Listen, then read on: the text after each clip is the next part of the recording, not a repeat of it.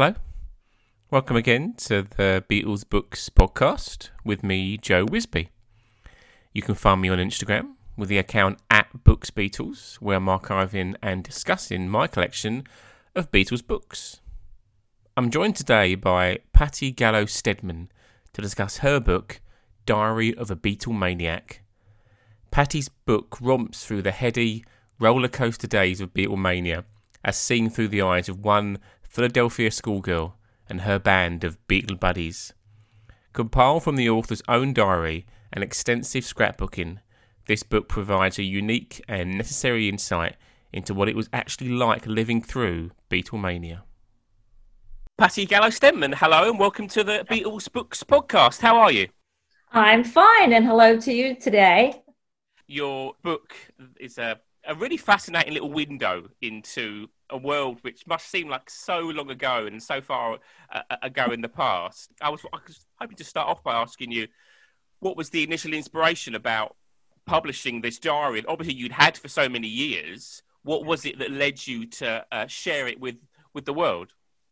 Well, you know, I, I've thought over the decades, and it's been many decades, that Beatle fans were not represented in books and also in movies that much.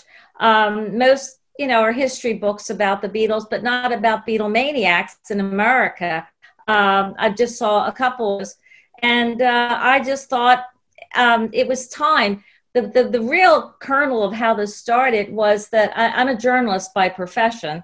And back in the 70s, I was working for a daily metropolitan paper in Philadelphia, and it was 1974 and I had the idea to write a Sunday article for my newspaper on 10 years after Beatlemania in the States. So I wrote this article and I used my, my diaries and things that I had. And I, I got a lot of good feedback from the article. And I always had it in the back of my mind that, hey, someday this is the book. so that's how it worked. And as, as the decades went on and I went to you know Beatle conventions and stuff, I saw that there was there was a need for this. Um, our generation's passing. We helped to make it happen. We should have a voice. And actually, it's not only me that thinks this way. Uh, I got some information from the Rock and Roll Hall of Fame in Ohio. They actually wanted to put my book in their archives along with any fan memoirs that are coming up because you know we'll be the people when you research in the future uh, our story will be told. It's a it's, it's a fascinating story um thanks. I literally inhaled it you know the the book itself and in an afternoon. Um it, it, it really fascinated me because there's so little as you say that there's you know there's just not enough of books for the people that were there um which obviously you were. Um if we could just rewind and go back to your first kind of encounters with the beatles obviously the famous the famous uh, February night of Ed Sullivan is is the moment that um you know 73 million of you were watching uh, and and fell in love with with the Beatles as many people have since. If we could just go back to then, firstly, do you remember being aware of the Beatles before that Ed Sullivan show? Yes, I was aware of them before. And I'll tell you, there were t- two different encounters I had prior to Ed Sullivan. Hmm. Uh, both were about a month before the Ed Sullivan show in February. There was a black and white video that was on an old um, Jack Paar entertainment show on TV. He had a Friday evening entertainment show. He had been to England in the autumn and he had his uh, people uh, tape a, a, small Beatles concert he put it on American TV just as a, a small, you know, entry in his his entertainment show. Mm. That was on. I think that was January third, nineteen sixty four. Uh, the same that same weekend, uh, one of our local metropolitan papers in Philadelphia, where I, I live, uh, had a, a black and white. I guess it was a profile of who the Beatles were and girls screaming, and you know I saw both of those, and it was exciting, but it didn't really sink in until you know the night of the Ed Sullivan show, which was the night, you know, for, for fans. And the funny thing about the Ed Sullivan show, of course, is that um, we watched. We knew it was coming. We watched it, and each Beatle fan, female Beatle fan, and I, I, I we were mostly girls back then um, in America. Mm. We actually picked our favorite Beatle that night, and generations later and years later, we still have the same favorite Beatle. It's really? just weird. Yes, it, I have two good friends of mine who I go to Beatle conventions with. They're very close to me. They both wrote fan memoirs, and uh, they both are stuck with the same Beatle after you know fifty some years. It's absolutely funny, but true. so, so what was it about them on that on that night and before? Obviously, that you said that you saw them previously. Can you kind of sum up the feelings that you felt when you saw them on on TV that night? Yeah, it was. Of course, it was in black and white. You got to remember that, and and the TVs sometimes weren't that good, but it, the, it was the music and it was their their looks. They were very energetic, and they they looked like no group I've ever seen before here. You know, I mean, we were coming out of the Elvis years, and there was doo wop that was going on, and mm. you know, the Beach Boys were just starting, but it was like it was just a, a volcano that just erupted because of the music was a bit different than the rock and roll, you know, that we we heard, and also uh, their looks and their suits and their haircuts. So it was a little bit of everything, but it was it just clicked, you know, and and there we went. So the obvious question is, who was your favourite on that night? Who was it that you you kind of fell for the most?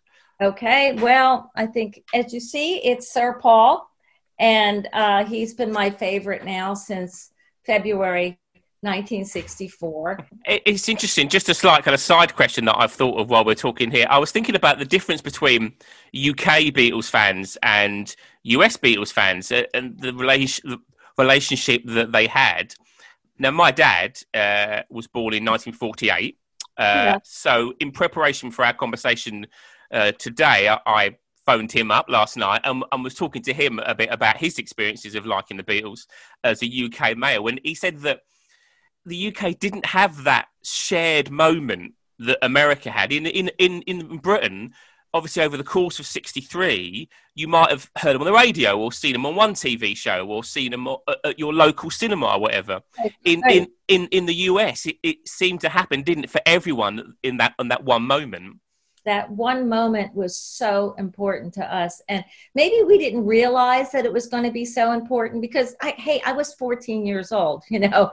But um, it was that one moment and right after that moment i, I went back to school that monday and uh, the girls and i you know start talking our little group start talking about the beatles and that actually was the whole catalyst that mm. sunday night Ed Sullivan show.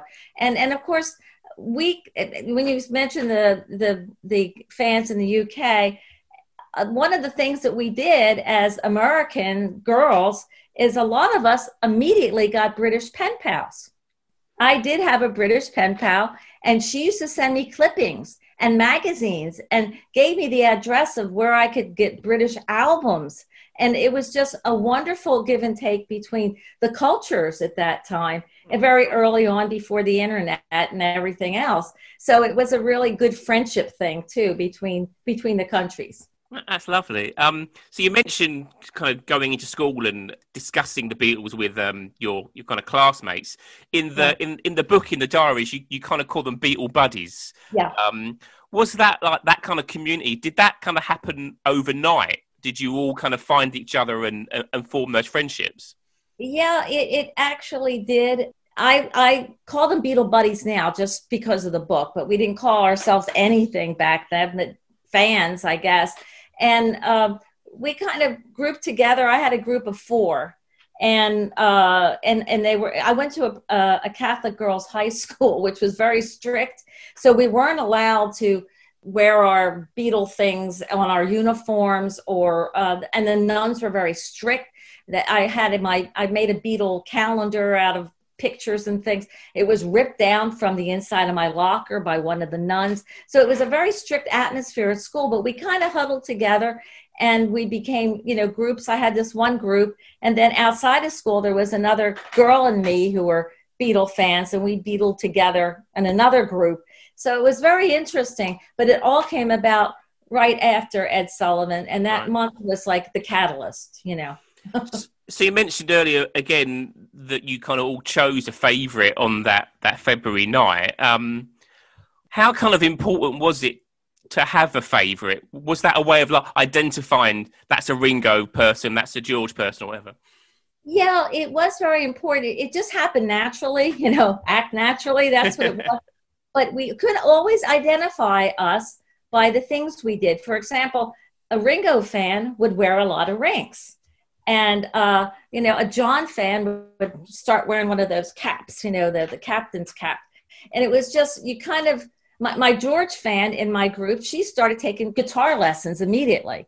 It was, um, it was just amazing. And, and it was very important to have a fan, one Beatle for your own and sometimes we even fantasize you know, because we were 14, that, oh, we're, we're getting married to this guy and we're going to have twins and all this kind of weird stuff. But we were 14 and it was a very innocent time. You got to keep in mind, which I'm sure your dad must have told you too. It was a different, different time for 14 year olds. We were like 10, you know, kids age, right.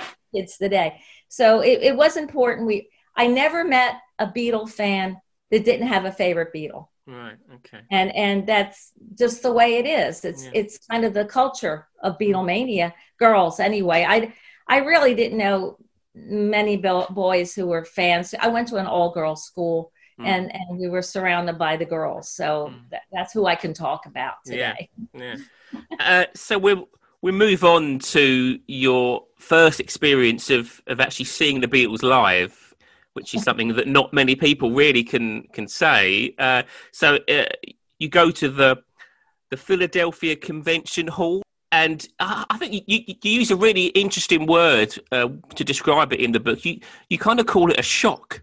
Which I think is a, a fascinating way of describing a concert. You know, um, if you could just if you could just talk, kind of share with us your your memories of of the concert itself and the build up to it, and what was it about it that that made it feel like a shock? Okay, well, I, I have to start by telling you that I spent the whole day at Convention Hall, as many of us did. But my girlfriend Kathy and I uh, started at nine o'clock in the morning. We took the trolley car out to West Philly, where this was, and there was no barricades up. There were no police at that time because the concert was at seven thirty in the evening. So we went behind the barricades. We went behind Convention Hall. It was a very big building where they had conventions, they had graduations, they had basketball games, that sort of thing. We went behind this big old stone building and we hid because we knew if they were taking the limo in or the truck, that's where they were going to go. And we stayed there from early in the morning until around one o'clock, hiding. Okay. Nobody came, nothing happened. We needed a bathroom break, you know, about that time. And I said, well, let's sneak out and then we'll sneak back. And my friend Kathy said, fine. So we went out, and lo and behold, by one o'clock, the place was full of girls outside. There were barricades up and policemen. We couldn't get back after we took our bathroom break. There was no way to get behind the barricades again. So that was kind of exciting early on and people were carrying signs, you know, homemade signs, hello Ringo. It was really kind of cool. I took some pictures.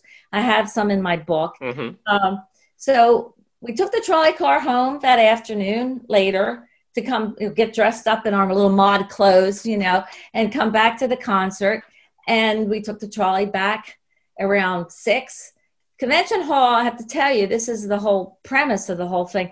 It is not set up for concerts. It was an old building the first the, the the the main floor was completely flat because there were basketball games and sports activities. Then you had the amphitheater where the the, the seats went up which you could see if you're looking down. What they did was they put rows and rows of folding old wooden chairs on the main floor which was a big mistake because i was on the main floor. I got to not see them. Everything was flat and it was very dark. The acoustics in there were awful. There was nothing set up for a concert. You could, couldn't even hear it. All you heard was screaming girls, and we were all standing on top of these rickety wooden chairs, and we were falling over on the floor. My girlfriend Diane, who is a big John fan, she uh, cut her leg on on the, the when she fell. Um, people were kind of miserable. The girls were kind of upset that we're on the main floor because we couldn't see them, we couldn't hear them. So it was kind of a shock in one way because I guess I expected to see them the way I saw them on Ed Sullivan, or I could visually see them. But it was very dark in there, and you could hardly hear anything for the, the time that they were on. And one thing I really remember, or actually I recall now, my dad took a picture of me when I came home. I guess he picked me up. I can't remember that part. I'm all flushed, and it looked like I was really upset and crying and sort of in shock. So, in the first concert, I saw them in concert three times. Mm. And the first concert was in a convention center. They were the worst because it was hard to hear them and see them early on. the other concerts were in uh, sports stadiums later on. There you could see them because they were big sports stadiums. They looked like ants, but you could see them and you can hear them because their sound systems were better in the big sports stadiums. So that's what the shock was about. I just right. couldn't see them or hear them, but I was close to them. Right. And that made all the difference.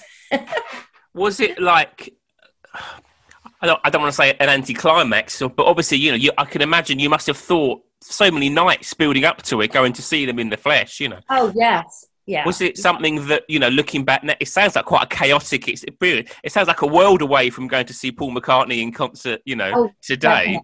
Definitely. Um, where did you see them the other two times then? I saw them both uh, the next time in 1966, in uh, first in Philadelphia, in JFK Stadium in August. And then one week later, we went to Shea Stadium and saw them in New York, but the 66 concert, not the 65. And that was August 23rd. So that was that that was the final tour, wasn't that? was the last US tour. So final tour. And we went up by train uh, from Philly. Okay. So we were, that was exciting. Um, moving on, uh, a, a, character in the diaries that, that sprung out at me that I wasn't expecting to kind of come across is the friendly, jovial figure of Victor Spinetti, the man that the only man that appeared in all three of the, the Beatles kind of fictional films and worked with John and worked with Paul uh, later on. If you could just share the the story, you, you ended up kind of befriending Victor and you and you ran his fan club, didn't you? Uh, so if you could just talk about how you kind of uh, first encountered Victor and, and how that led to you starting the fan club. Oh gosh, yeah. We we actually knew about him from, you know, he was in a hard day's night. And by the way, do you know the reason he was in all the Beatle movies? George Harrison's mother really liked him as an actor, and she told him that he had to be in all their movies. So that's how it happened. Fair so, enough. Yeah, it was really funny. But anyway, um, I read, you know, it, we got our news in those days from the disc jockeys on the radio yeah. and from the newspapers that we had no internet. In the newspaper, there was an article that said that uh, it was right after the Beatles appeared in a, a, convention hall in Philadelphia. There was a lot of Beatle articles in the newspapers.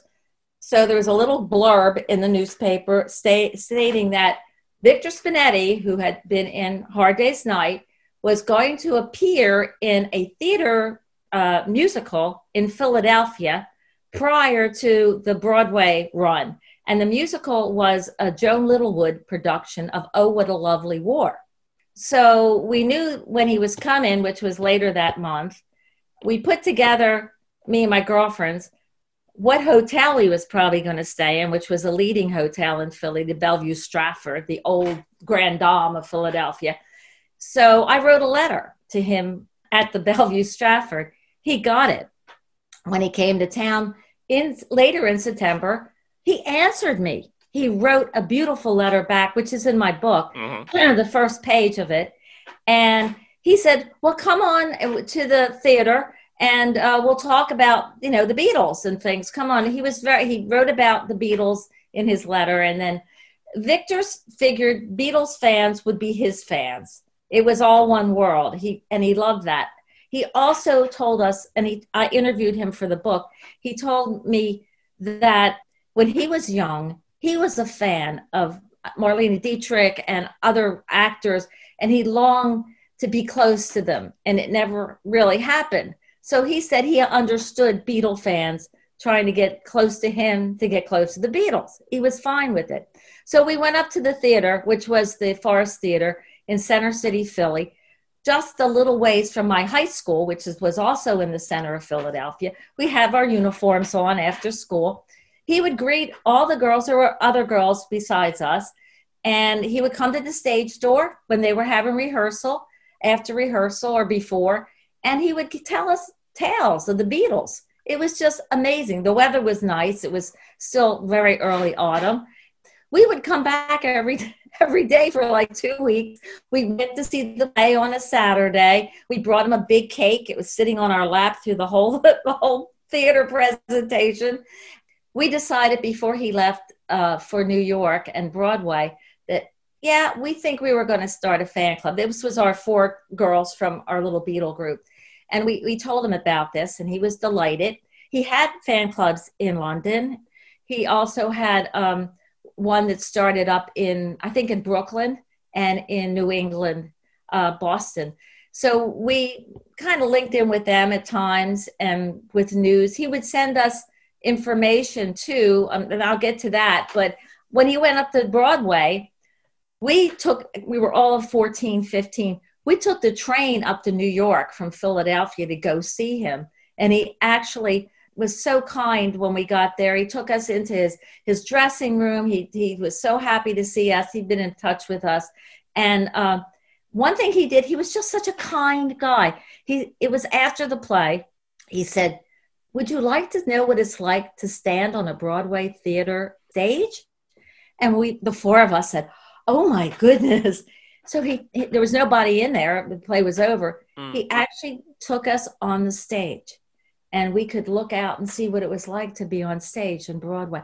He was just a very kind person. Mm. And um, we started the fan club. We had a small fan club, maybe 60 girls from school, 50 cents for the uh, you know the dues, which went on forever. Uh, it wasn't a it wasn't a very serious club. Like I have a girlfriend who had a George Harrison fan club. That was serious. My mm. ours was a little bit more lighthearted so he would send us things after he got back to England. He was he got back to England because he was doing um, I think he was doing skyscraper on, on the um, in London uh, on the stage, and then he got the call to do Help, which was called Beatles Two, and he went off to the Bahamas and he went off to Austria and he kept sending us letters and things candles from George Harrison's 21st birthday cake, stuff like that.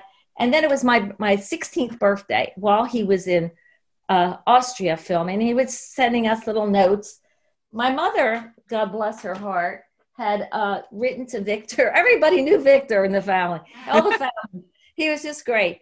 And she wrote to him and said, It's Patty's 16th birthday coming up in May. Can you do something special for her? Well, they were in Austria. There's a postcard from Austria that I have.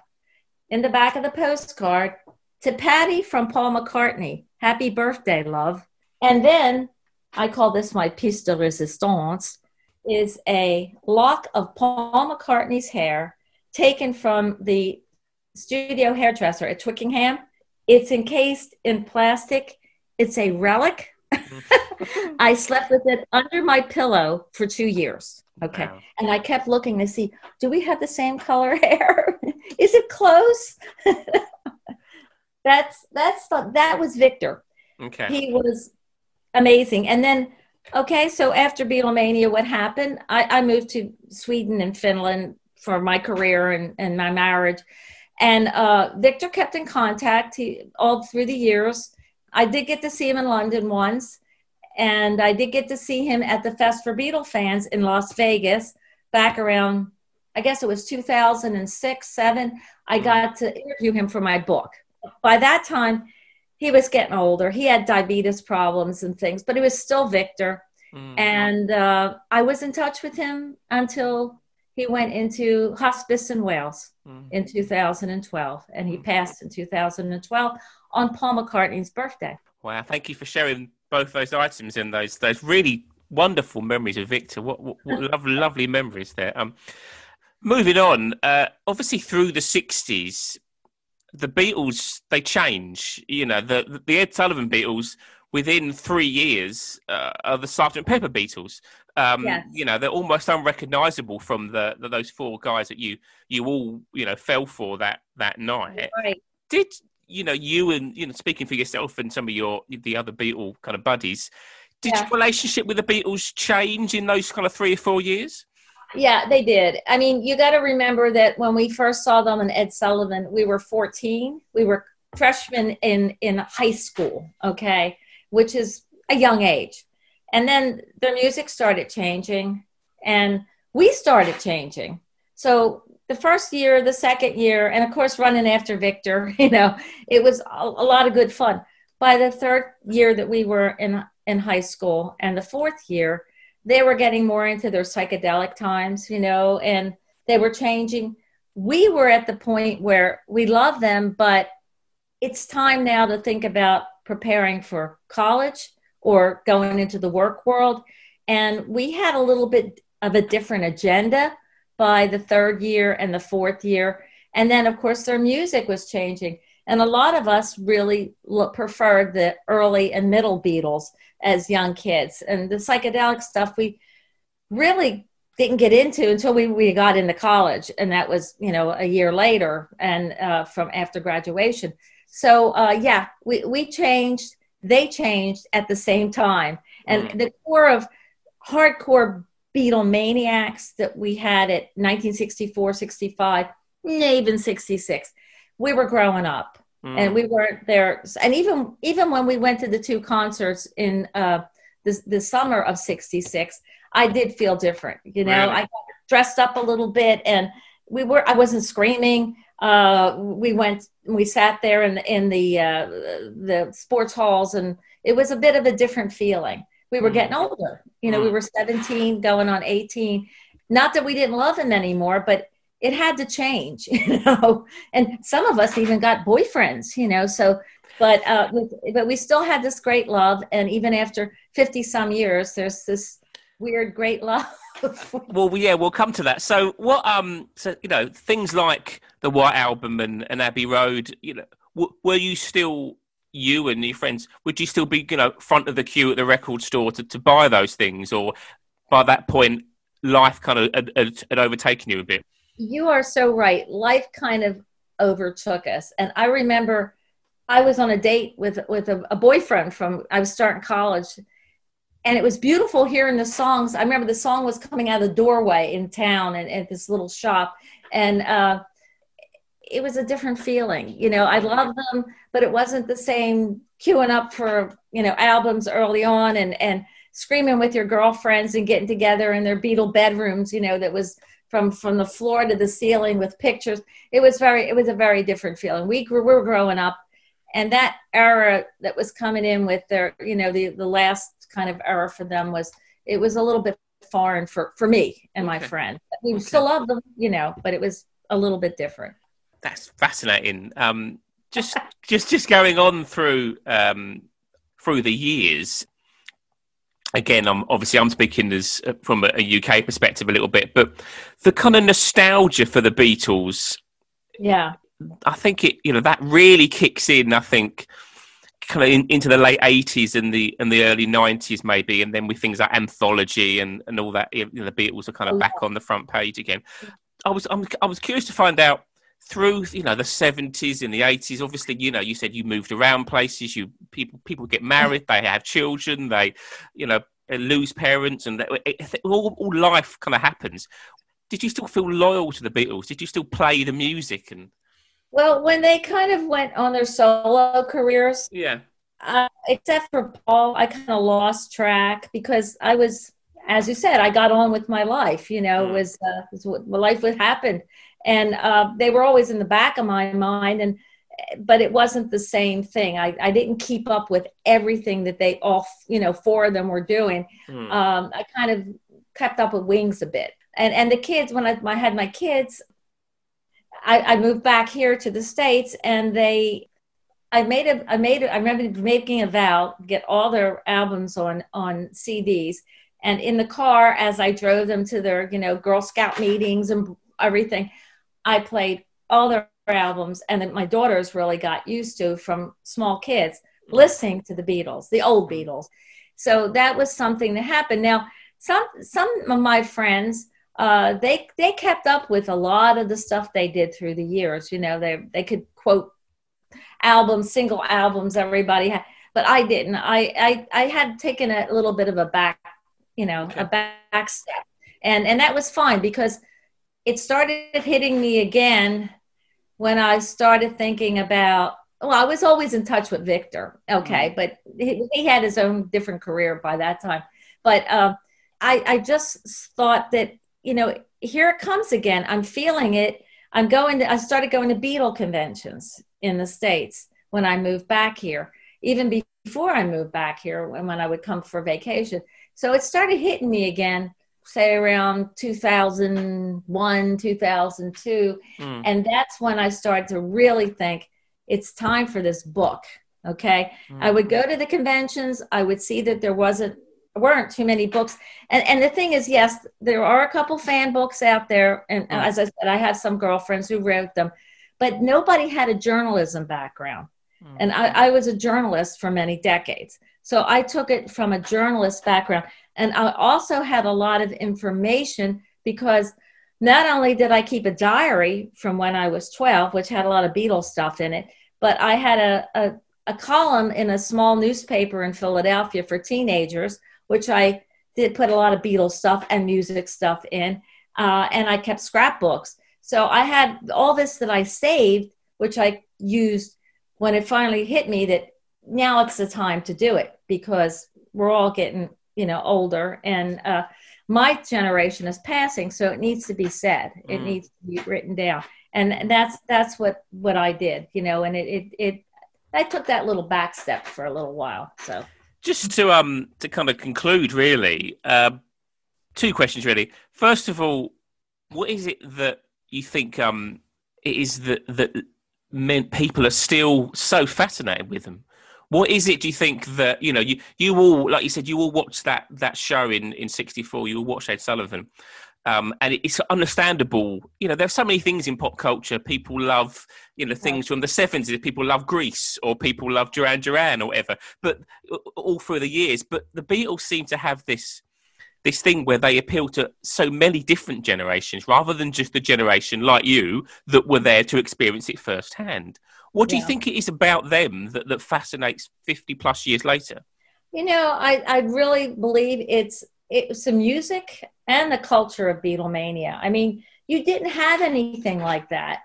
I, even with Elvis, you didn't have that in, in America, maybe not in Britain, but in America why did they come up why were why why did they explode so much at, during the ed sullivan time and I, and I can i've seen a lot of theories and the one that i go with because i lived through it is that john kennedy was assassinated uh, he was assassinated in november on november 22nd 1963 all of a sudden our lives changed. It, it's, it's like a little bit like covid but but in a way that people were so depressed and people were so upset and sad.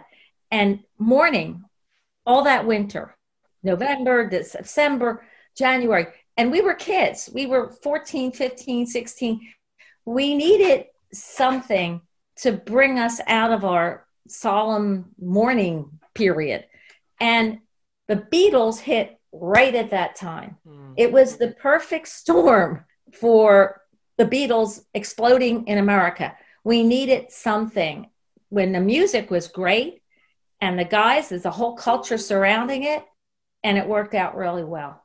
So, um, you know, that to me is kind of a reason why they were so popular at the time and and they're timeless. I mean, their music is timeless. I, I can listen to anything today and think it was written, you know, today. It's like it's amazing. So that's why I think that they kind of are evergreen. They just keep going on and they're going to keep going on. And one generation has been passing it down to the next. And I've seen this at Beatle conventions, at the mm-hmm. Fest for Beatle fans, where you have grandparents, you have their kids and their grandkids. that are all Beatle fans. Hmm. So it's going to stick around.